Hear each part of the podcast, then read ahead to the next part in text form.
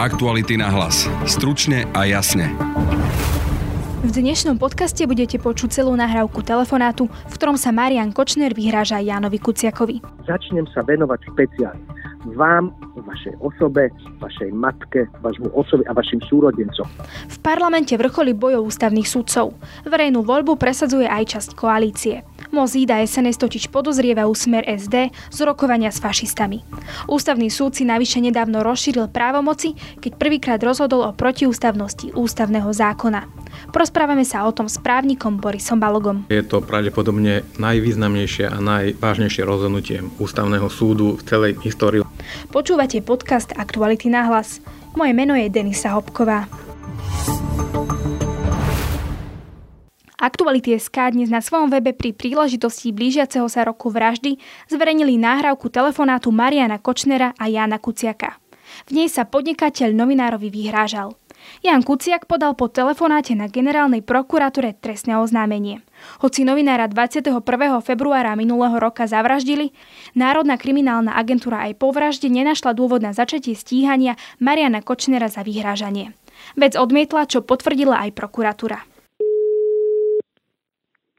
Takže ešte raz sa pýtam, niekto vás sa to platí, alebo vás niekto ukoluje, lebo... Nikto ma neplatí, ani ma nikto... Áno? Tak ste sa pýtali, odpovedal. Tá, tá vaša aktivita k mojej mm. osobe je neskutočne agresívna. Ja sa vás pýtam, a čo je vás do toho? Či som ja niečo predal alebo kúpil?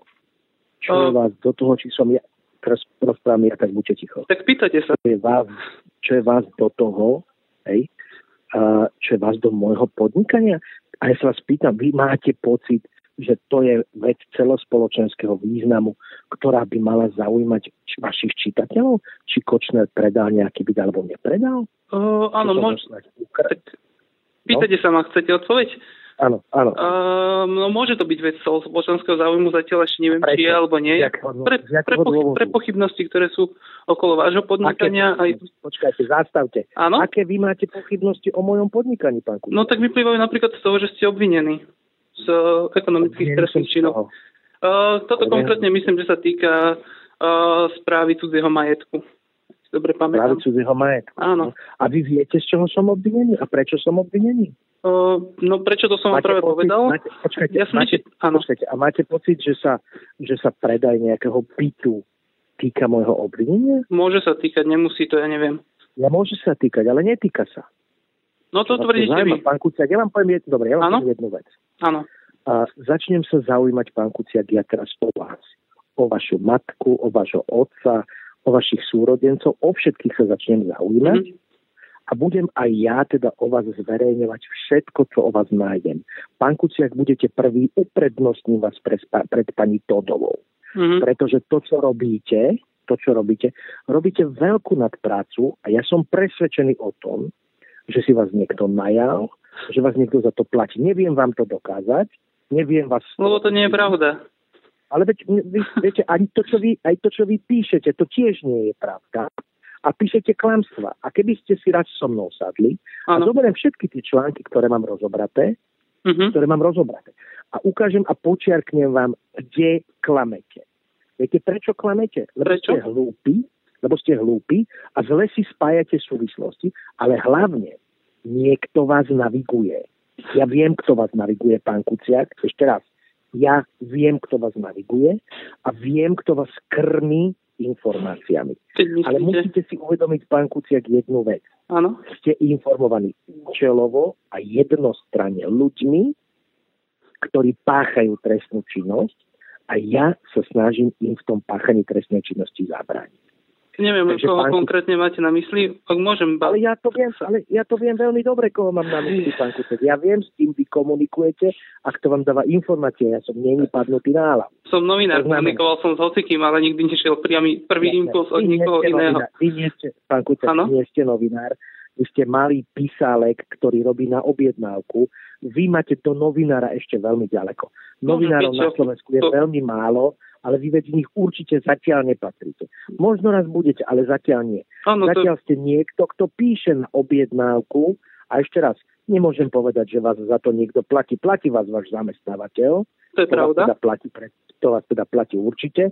A neviem vám dokázať, že, že či teda je za tým aj takto, ja viem, že za tým je niečo iné, ale vám to neviem dokázať. Ale keď vám to budem vedieť dokázať, pán Kuciak, tak vám garantujem, že skončíte písať. Pretože vás budem pranierovať a budem, budem a keď budem tie dôkazy mať, ja ich dneska nemám. Ale verte tomu, že urobím všetko preto, ak existujú, aby som ich získal, aby som ukázal na Slovensku, kto si na Slovensku dovolí špiniť bez toho, bez toho, aby mal informácie overené, lebo vy ich nemáte. A môžem sa k tomu aj vyjadriť, či budem počúvať môžete, iba? Môžete, môžete, uh, no, ja, vás ja, ja len som povedať to, že všetky veci, čo som napísal, či sa to týka vás alebo netýka sa vás, sú zverejne dostupných zdrojov. Všetky ano. som tam uviedol, veľmi často som ich aj zverejňoval. Myslím, že v tom nie je žiadny problém. Pri každej téme logicky komunikujem so všetkými, ktorých sa to týka, čiže ako som písal o vás, komunikoval som s ľuďmi z Technopolu, komunikoval som a dobre, s ľuďmi. Počkajte, počkajte, ano? počkajte, počkajte, Páko, do, do, zastavme Čo ja mám s prípadom Technopol? Môžete mi to vysvetliť? O, tak Vy ste napísali, že ja mám teda zo, zo všetkých vašich článkov, ktoré ste písali o nejakej kauze Technopolu, vyplýva, že ja s tým niečo mám. Môžete mi povedať, čo ja mám s kauzou Technopol? O, čo? Vy si konkrétne povedať. Čo? No, získali ste dom po pani Pavkovej, to je jedna vec. A druhá vec uh, sú, uh, sú vyjadrenia... Som, nie, nie, nezískal, nie, nezískal, nezískal. Kúpil som dom od pani Pavkovej. Kúpa je spôsob na Kúpil som, aj som ho zaplatil. Aj som, ešte raz. Veď ale ja som to uviedol. Ja som to uviedol v tom článku. No, a čo, a čo to má spoločné s kauzou Technopol? No pani Pavková bola v tej kauze obvinená pre, pre údajné Ale ešte tých akcií. Ešte raz, ano? ešte raz. Ja som kúpil dom, ktorý bol na predaj a ktorý bol na internete v ponuke. A ten som kúpil, hej? Uh-huh. A čo je na tom zlé? Že som, čo je na tom trestný čin? Ale to nie je jediná vec. Sú, a, a ďalšie, čo som teda ešte, kde, ešte čo mám teda s kauzou Technopol, okrem toho, som všetci, všetci tí ľudia okolo tej, okolo tej kauzy sú vaši známi. Za úver ručí firma Midas Investment, ktorá vystupuje v ďalších vašich kauzách. Uh, za úver kto ručí? Firma Midas Investment. Uh, za, to, takú sprostosť. to je v centrál, centrálnom registri uh, záložných práv. Aha, áno. Firma Midas Investment ručí za úver, hej? Áno. Ja mám s firmou Midas Investment. No vystupovala vo viacerých ďalších vašich kauzách, o ktorých vy hovoríte, že s tým nič nemáte, ale dajme tomu vyskytla sa aj pri... mojich kauzách, vyskytla sa napríklad aj pri kauze Velten. Ja nemám teraz všetko pred očami. Ja, ne, ja nechcem, no. ani som sa nikdy nesnažil, aby náš spor bol osobný. Ja som písal o vašom podnikaní a pochybnosti s ním. Nie, nie, Proti vám ako osobe, áno? Nie, nie, nie, pán Kusiak. Vy ste veľmi osobný, vy ste veľmi osobný, ste jeden zlý človek, ktorého niekto úkoluje a verte mi, že dojdem na to, kto to ukoluje. Nemáte pravdu v ničom, ja, ja, No, mám, mám, mám, pán.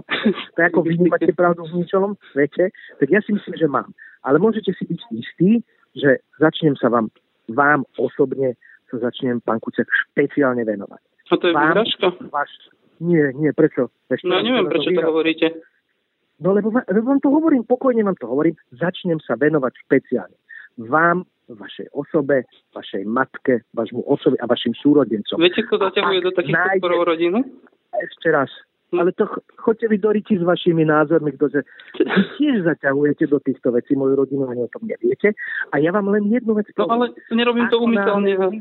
Ako, vy to robíte veľmi umyselne, pán Kucier. Ako náhle zistí nejakú špinu, nejakú špinu, nejaké prešlapy u vás a u celej vašej rodiny, ešte raz, špinu, prešlapy, trestnú činnosť, alebo čo, každý niečo má za nechtami, určite budete mať aj vy. Buďte si istí, že to takisto zverejním ako vy. Ale takisto, s dôkazmi, bez dôkazov nie, s dôkazmi. Takže budem pán Kuciak hľadať. Budete prvý, ktorý budete uverejnení na mojej internetovej stránke. Venujem vám ako prvému novinárovi čestné miesto. Ak ste slušní a čestní, tak tam nebudete. Ale ja si to nemyslím. Tak dúfam, že tam nebudem. sa dovidenia. Budete, verte tomu, že budete. Aktuality SK sa budú pri príležitosti blížiaceho sa výročia vraždy Jána Kuciaka v najbližších dvoch týždňoch tejto téme venovať. Boj o ústavný súd pokračuje. Dnes Most Hit avizoval, že podporí verejnú voľbu kandidátov. Urobil tak po medializovaných informáciách o rokovaniach medzi Smerom SD a fašistami. K verejnej voľbe sa prikláňa už aj SNS. Prečo je také dôležité, kto bude ústavným sudcom? Ústavný súd si pred dvomi týždňami v podstate rozšíril kompetencie, keď prvýkrát rozhodol o protiústavnosti ústavného zákona, konkrétne o previerkach sudcov. Najdôležitejší argument v tomto rozhodnutí sa týka tzv. materiálneho jadra ústavy. Čo to je, sa Peter Hanak pýtal ústavného právnika Borisa Baloga z Paneurópskej vysokej školy, ktorý práve o materiálnom jadre ústavy napísal učebnicu. Ja by som to vysvetlil veľmi jednoducho na tom, čo sa stalo v Slovenskej republike v roku 2017, keď bolo prijaté jedno veľmi významné a tiež veľmi prelomové rozhodnutie, keď bola zmenená ústava Slovenskej republiky, ktorá umožnila, aby Národná rada ústavnou väčšinou zrušila rozhodnutie prezidenta o amnestii alebo o milosti. A vtedy v ústave bola daná aj podmienka, že Národná rada môže zmeniť, pardon, zrušiť rozhodnutie o amnestii alebo o milosti vtedy, ak takéto rozhodnutie prezidenta odporuje princípom demokratického a právneho štátu. To znamená, tam zadefinovala Národná rada jedno veľmi významné kritérium alebo ten referenčný základ pre takéto rozhodnutie, ktorým sú princípy materiálneho a právneho štátu ku ktorým sa e, Slovenská republika hlási podľa článku 1 odsek 1 ústavy. A keby som to tak veľmi zjednodušil, tak práve tieto princípy vytvárajú to materiálne jadro ústavy. Nie len oni, ale sú tam e, ako veľmi významná súčasť. Takže ústavný súd teraz rozhodol, že previerky sudcov idú proti základným hodnotám právneho a demokratického štátu? Ja by som nepovedal tak, že previerky, pretože dokonca on tam tie previerky ponechal, ale ústavný súd mal návrh, ktorý sa týkal dvoch skupín osôb. Osôb, ktoré už boli sudcovia v čase, keď e, zmena ústavy nadobudla účinnosť a potom osoby, ktoré do budúcna sa o funkciu sudcu uchádzali. A tá zmena ústavy vyžadovala tú previerku cez orgán ochrany utajovaných skutočností pri všetkých týchto osobách, kde ústavný súd povedal, že práve pri tých sudcoch ktorí už boli vymenovaní do funkcie e, v čase účinnosti zmeny ústavy, to znamená k 1. septembru 2014, že pri nich táto požiadavka zasahuje do princípu právnej istoty, to znamená zasahuje do toho implicitného materiálneho jadra ústavy a tu ústavný súd povedal, že takáto úprava je protiústavná. Pri osobách, ktoré by kandidovali na funkciu sudcu do budúcna, ústavný súd nespochybnil to, že nejakú previerku by mali podstúpiť ale kvalifikoval ako protiústavné tie slova, ktoré hovorili, že tú previerku má vykonávať orgán ochrany e, utajovaných skutočností. To znamená, on ponechal tú úpravu, že súdna rada má takúto nejakú previerku e, vykonávať, len to nemá robiť orgán, e, ktorý má taký spravodajský charakter alebo vykonávajú nejakými spravodajskými postupmi. Takže previerky tak, ako platia teraz, sa jednoducho prestanú robiť a budú sa musieť upraviť nejako inak? Teraz by vlastne mal zákonodárca upraviť e, zákon o sudcoch a premietnúť vlastne tú, toto rozhodnutie ústavného súdu aj do zákona. Niektorí politici hovoria, že toto rozhodnutie ústavného súdu, keď prvýkrát rozhodol o protiústavnosti ústavného zákona, alebo v tomto prípade novely ústavy, je prelomové a hlavne, že ide proti demokracii, lebo ide proti Národnej rade, ktorá je volená občanmi a pri ústavnom zákone je to až 90 hlasov tých poslancov, čo je veľká sila. Ako sa pozeráte na toto? Jednoznačne je to prelomové rozhodnutie a je to pravdepodobne najvýznamnejšie a najvážnejšie rozhodnutie ústavného súdu v celej histórii od 1. januára 1993, aj keď nechcem spochybňovať mnohé iné významné rozhodnutia ústavného súdu. Veľmi dôležité teraz je to, či toto rozhodnutie ústavného súdu bolo prvé a bude aj posledné, ktorým zasiahol do ústavodárnej moci, pretože naozaj je pravda to, že tá ústavodárna moc Národnej rady je najväčšia a najvýznamnejšia, ako e, disponujeme v Slovenskej republike alebo naopak, či by tu ústavný súd chcel nastúpiť cestu takú, že by nejako vážnejšie vstupoval do tej ústavodárnej právomoci, čo by naozaj už bolo veľmi nebezpečné. To ale bude závisieť od tých ústavných sudcov, ktorí tam teraz na ústavný súd prídu, lebo sa volí väčšina ústavných sudcov a teraz im vlastne ústavný súd umožnil zasahovať do politiky do toho, čo sa schvaluje v parlamente viac ako doteraz, nie? To bude podľa mňa závisieť od Národnej rady Slovenskej republiky, nie od ústavných sudcov. Ja to poviem na inom príklade. Keď v roku 2009 takýmto spôsobom rozhodol Ústavný súd Českej republiky, bolo to tiež rozhodnutie, ktoré vyvolalo obrovský ohlas aj mimo hraníc Českej republiky. Ale od roku 2009 už viacej nebol Ústavný súd Českej republiky nútený takéto rozhodnutie prijať. To znamená, on ho raz urobil a ten ústavodárca si z toho vyvodil závery také, že ani on nemôže príjmať akýkoľvek ústavný zákon, ale musí minimálne to implicitné materiálne jadro ústavy, alebo v Českej republike trošku aj explicitné, brať do úvahy. To znamená, že v tomto prípade podľa mňa ten ústavný súd by mal byť v situácii, že už nebude nútený vôbec sa takýmto niečím zaoberať, to znamená, že vymedzil tú, to implicitné materiálne jadro ústavy a povedal, že takisto ústavodarca môže prijať akýkoľvek ústavný zákon, ale musí mať na pamäti, že nemôže prekročiť tú hranicu, ktorú mu dáva to materiálne jadro ústavy. A tým pádom, ak sa toto nestane, nie je dôvod, aby ústavný súd takéto akékoľvek ďalšie rozhodnutie vydal. Ale predstavme si, že sa to stane, že politici schvália v parlamente niečo aj 90 hlasmi, čo by sa teoreticky dalo zmestiť po definíciu základné pravidla právneho štátu a demokracie, čo je teda materiálne jadro ústavy. Ak ústavný súd bude chcieť, tak im bude môcť zrušiť aj takýto ústavný zákon, aj keby rovno novelizovali ústavu. Ústavný súd po novom, ak tam budú ľudia, ktorí budú chcieť aktívne do toho zasahovať, to bude môcť zrušiť prakticky čokoľvek, nie? Ústavný súd aj v tomto rozhodnutí ale naozaj odviedol obrovskú prácu v tom, že veľmi detailne sa vysporiadal s tým, čo je to implicitné materiálne jadro ústavy, aká je tá miera uh, ústavodarcu, ktorú on môže vykonávať, aká je tá miera, kedy on môže vstupovať uh, do právomoci toho ústavodarcu. To znamená, toto nebolo rozhodnutie, ktoré by bolo odôvodnené jednými alebo dvoma vetami a ústavný súd to naozaj veľmi detálne odôvodňoval už aj tento svoj zásah a aj vidno z toho odôvodnenia a nakoniec sú k nemu pripojené aj štyri odlišné stanoviská, z ktorých vidno, že aj tu ústavný súd naozaj veľmi zvažoval, či tento krok urobí alebo neurobí. Ja si nemyslím, že by ústavný súd do budúcna takýmto spôsobom postupoval nejako ľahko vážne, pretože naozaj aj on musí uniesť to, že takéto jeho rozhodnutie musí byť mm, odôvodnené, ale že tam naozaj tie vážne dôvody zásahu do materiálneho jadra ústavy sú. Takže oni prepísali vašu učebnicu o materiálnom jadre ústavy teraz, keď ho hlbšie definovali?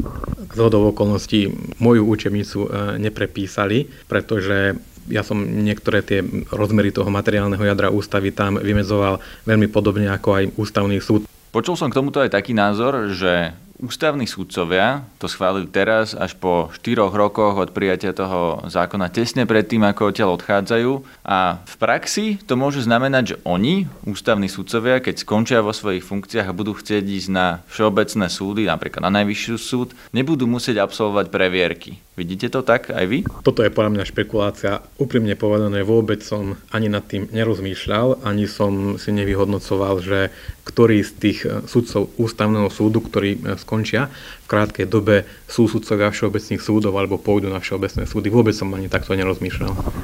Ale v rovine faktov budú alebo nebudú musieť absolvovať tú previerku? Tí z nich, ktorí prišli na ústavný súd z všeobecných súdov a budú pokračovať vo výkone sudcovskej funkcie, nie.